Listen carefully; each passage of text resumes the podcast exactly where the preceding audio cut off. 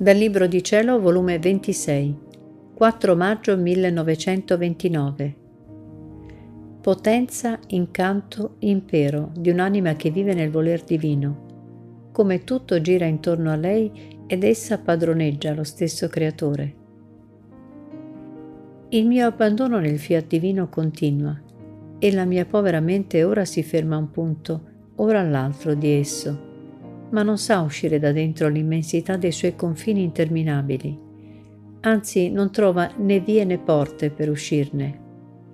E mentre cammina nel voler divino lo lascio dietro di me, e mentre lo lascio dietro mi si fa avanti con la sua maestà, a destra e a sinistra, fin sotto i miei passi e mi dice, sono tutto per te, per darti la mia vita e formarla in te sicché non c'è altro per te che la mia volontà divina e adorabile.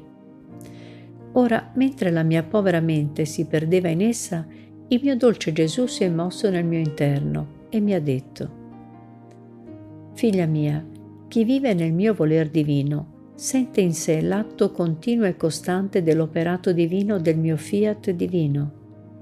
Quest'atto continuo, generato dalla sua potenza nella creatura, tiene tale forza, tale impero su tutti, che rapisce tutti col suo dolce incanto, in modo che tutti girano intorno a lei.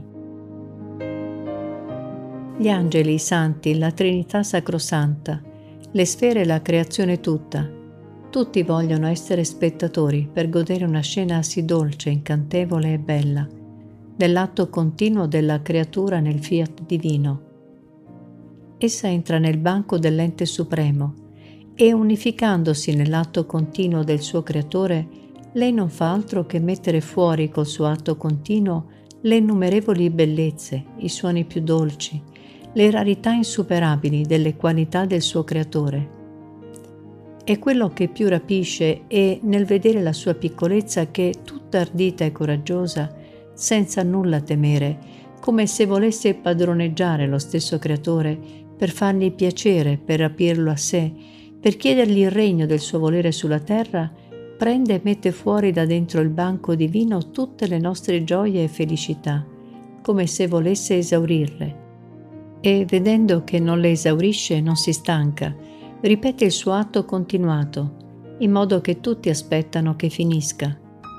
E non vedendola finire si stringono intorno a lei, tanto che essa diventa luogo di centro, e tutti girano intorno per non perdere una scena sì consolante e non mai vista, cioè l'atto continuo della piccolezza umana nell'unità del fiat supremo.